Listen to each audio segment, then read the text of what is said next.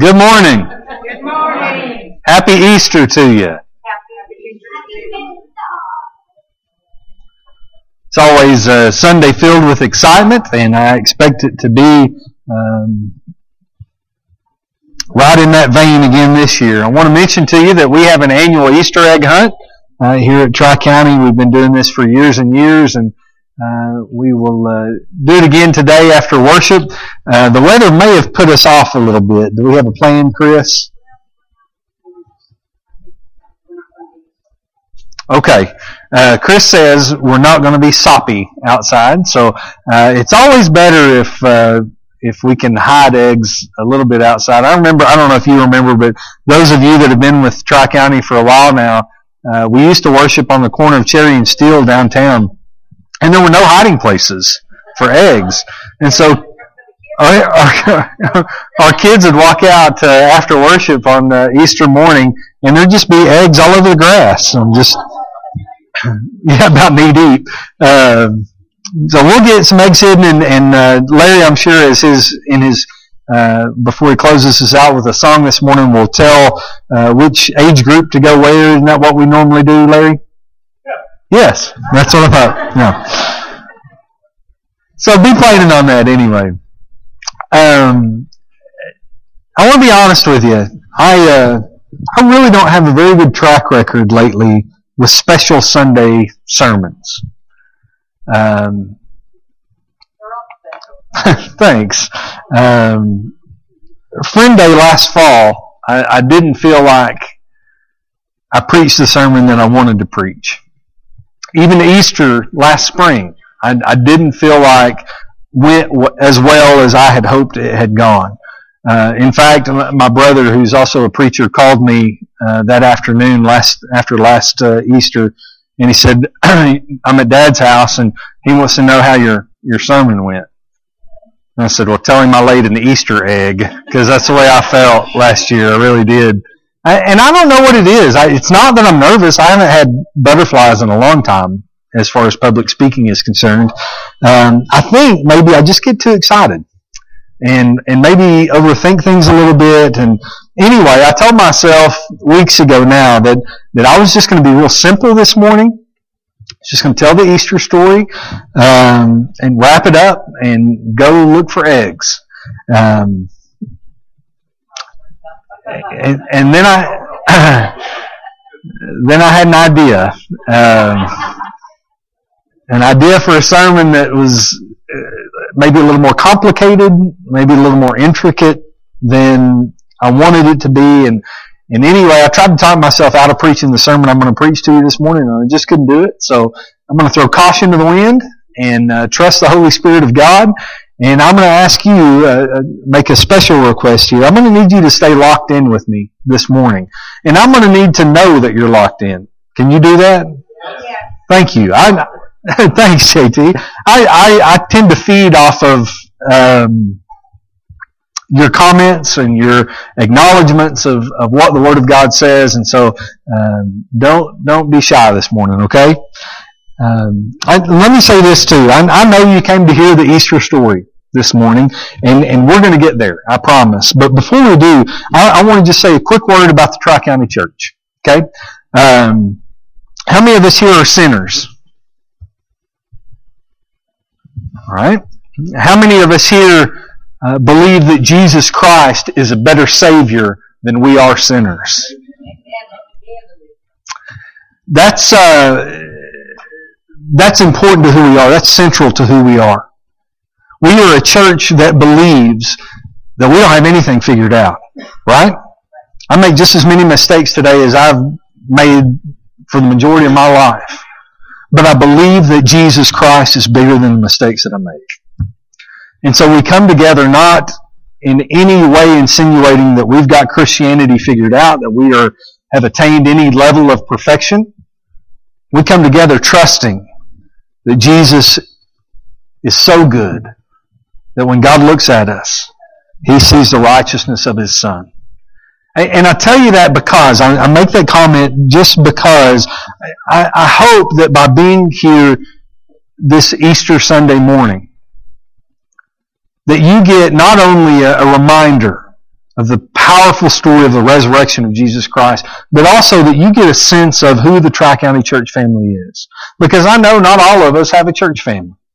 And, and I just want you to know this morning um, that I couldn't make it without my brothers and sisters in Christ here.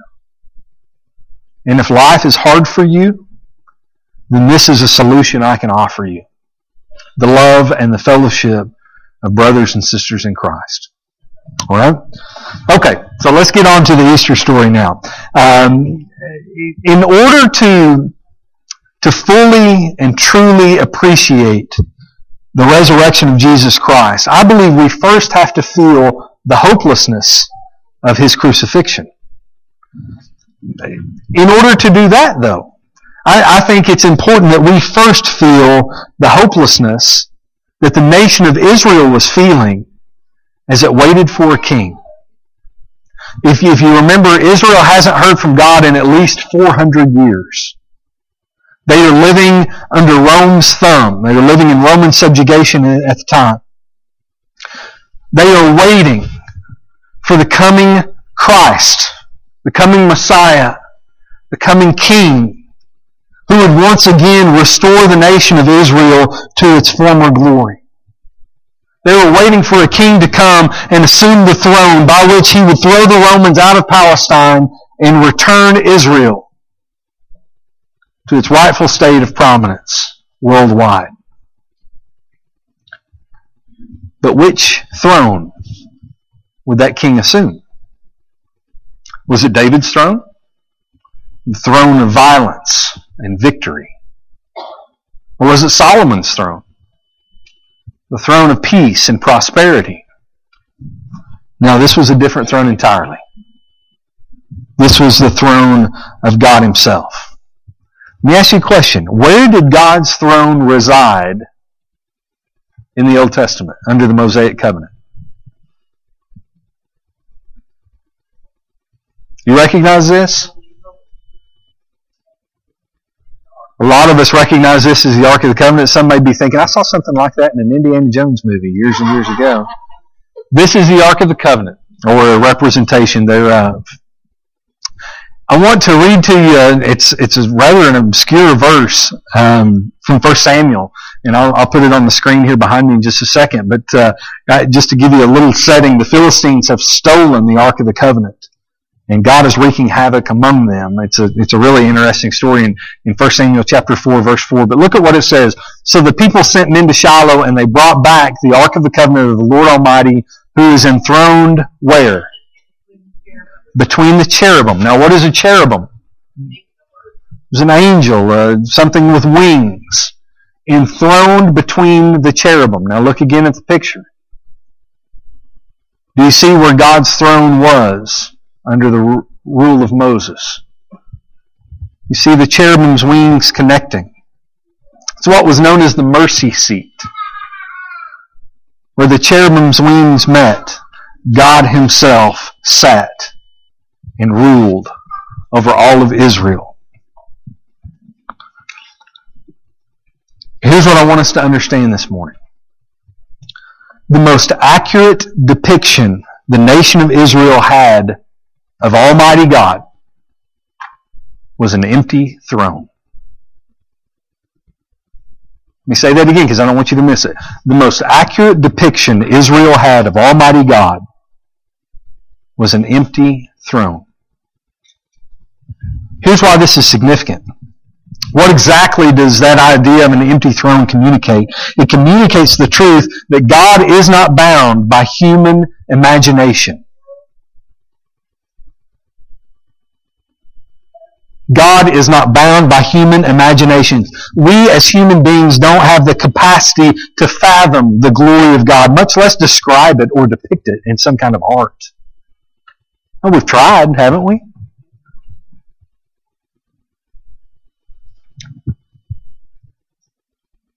Moses has been on the mountain too long. And so all of Israel says, we're ready to have a God we can see. So Aaron, Moses' brother, gathers up all the gold jewelry that Israel has, according to him, throws it in the fire, and out jumped this golden calf. We've tried to describe or to depict what God might look like. Even lately, we've tried to. You recognize this? Michelangelo's masterpiece in Sistine Chapel, the creation of Adam. Through the years, mankind has attempted to, to draw, to sculpt, to, to describe, to articulate what the glory of God is. But the reality is it's an impossibility for us. Because our minds cannot imagine just how glorious our God truly is. Now, a byproduct of, of the fact that humanity can't describe or depict God, couldn't, couldn't quantify God, is that we humanized Him instead. And in so doing, we limited Him. Let me tell you what I mean by that. Uh, I think because our minds are incapable of grasping the glory of God, we try to describe God in terms that we can understand. We think God is strong, right? But when we think God is strong, we think, well, God is stronger than the strongest man. Because that's how we can quantify that. We believe God to be wise, don't we? Yes? I hope so. But in so doing, even as we say that, we say, well, we've known some wise men. You know, Solomon was the wisest man ever walked the face of the earth, and God was wiser than him, but we're still cheating him, limiting him, even as we struggle to understand just how glorious, just how powerful, just how strong, just how wise God is. That's why when Jesus was crucified, all hope was lost. Because humanity sees death not as the beginning, but as the end. And I know we talk a good game. I know we say, uh, yeah, there's, there's more to this life than living and dying. But I also know when that moment hits, we tend to send, see death as the end. If the most accurate depiction the Israelites had then of Almighty God was an empty throne, what is the most accurate depiction Christians have now of Almighty God? An empty tomb. Tony prayed this morning, and I appreciate the prayer. Uh, I think every time we get together, we ought to be thinking about the cross. Uh, we ought to, that, that, the cross stands alone as a divine intersection of God's mercy and God's justice. And, and we are called to the cross as Christians.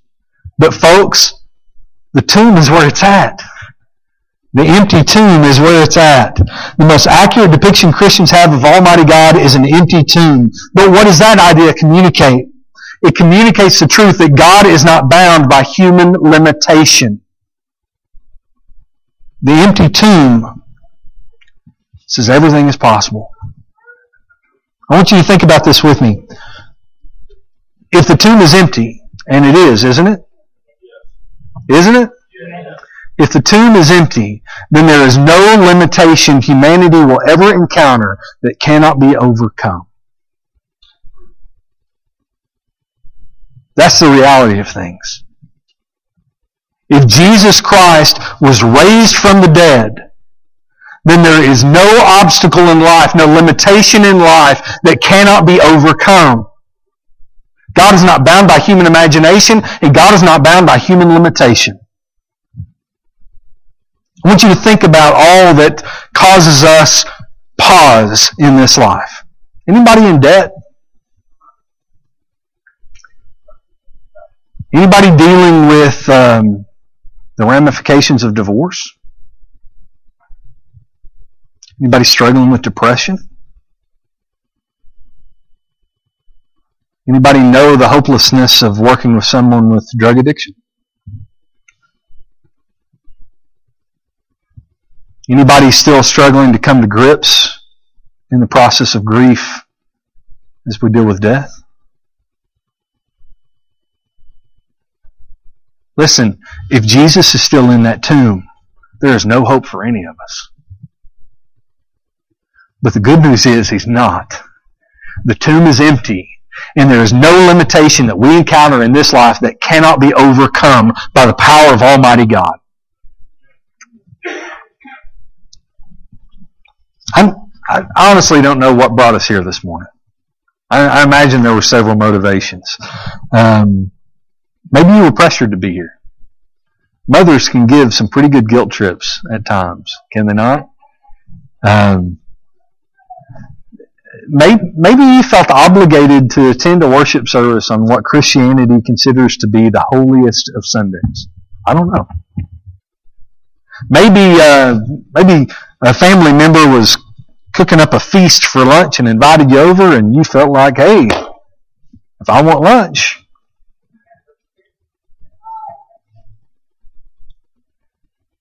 or maybe life is hard. Maybe you just need some good news. I, I'm not old, um, comparatively speaking. Uh, I know, I know. I'm 40 years old, and I know um, for folks older than me, that sounds young. And for my kids, that sounds ancient. I know how it works. But the truth is, I have at this point lived long enough in this life to know just how difficult life can be at times. I know we deal with real world problems. I know we struggle with relationships, with work environments, with raising our kids, with paying our bills. I know these things happen. And I also know that there's no getting through any of those situations unless we can remember that the tomb is empty and that God is bigger than all of it. And so if that's the reason you came this morning, just to get a glimpse of some good news, I've got some for you. If you've got a Bible and want to read along with me, you're more than welcome to. We're going to look at Luke chapter 24. I'm just going to read the first uh, six verses to you. And then I'm going to pray a prayer. Larry's going to lead us in a song. We're going to see if we can find an egg, okay? Luke 24.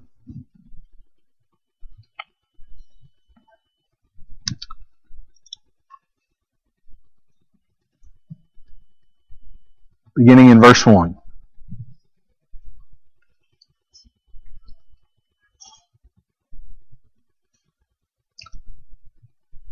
on the first day of the week, very early in the morning.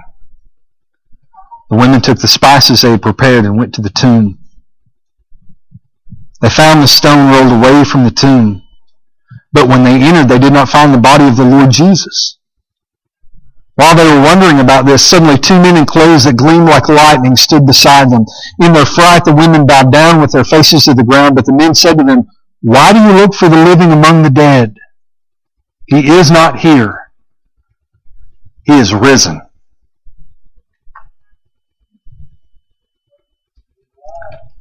I don't know what you need. I don't know what you're looking for. I don't know what it is that's keeping you up at night.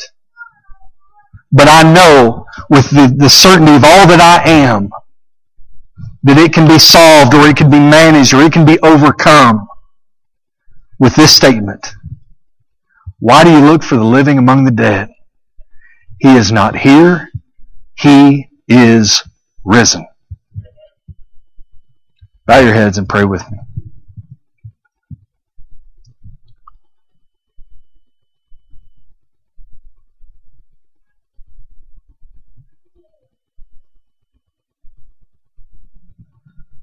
I, I don't know why, God. It takes uh, an Easter sermon sometimes to remind me of a truth um,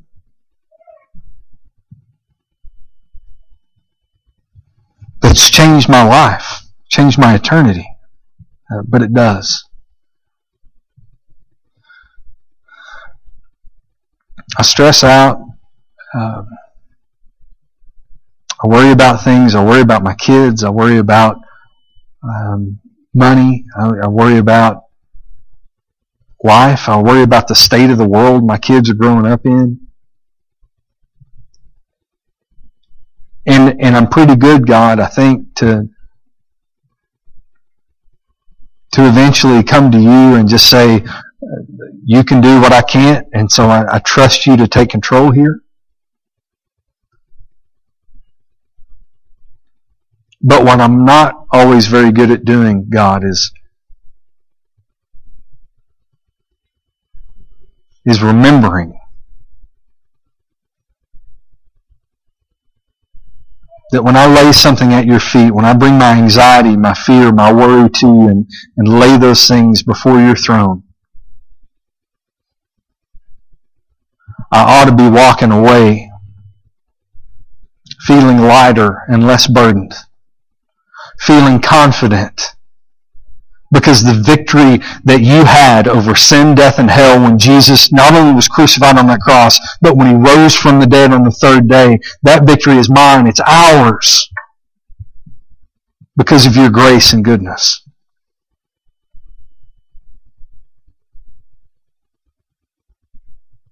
I'm thankful, God, to, to be with brothers and sisters in Christ this morning who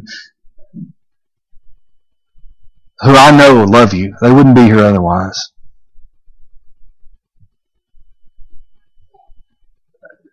But I just feel like, um, as as much as we love you, again, there there are times that we forget.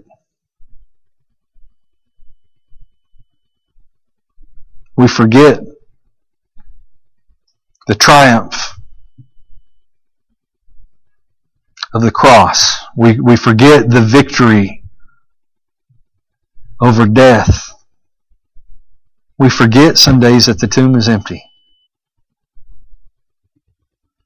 And, and I pray this week as we as we walk back out into the world, into uh, an unsteady economy, into uh, workplaces that uh, don't always respect the, the decisions that we've made to follow your Son Jesus. As we, as we go home, God, into, into houses, into, into relationships, into marriages, into families, um, where there's conflict, I, I just pray that we not forget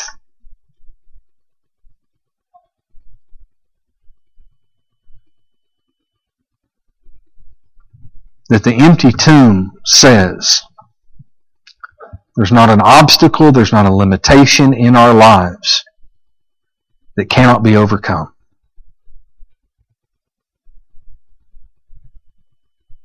We thank you for your Son, for the life that he lived, for the death that he died, and for the life that he lives again. We pray this prayer in Jesus' name. Amen.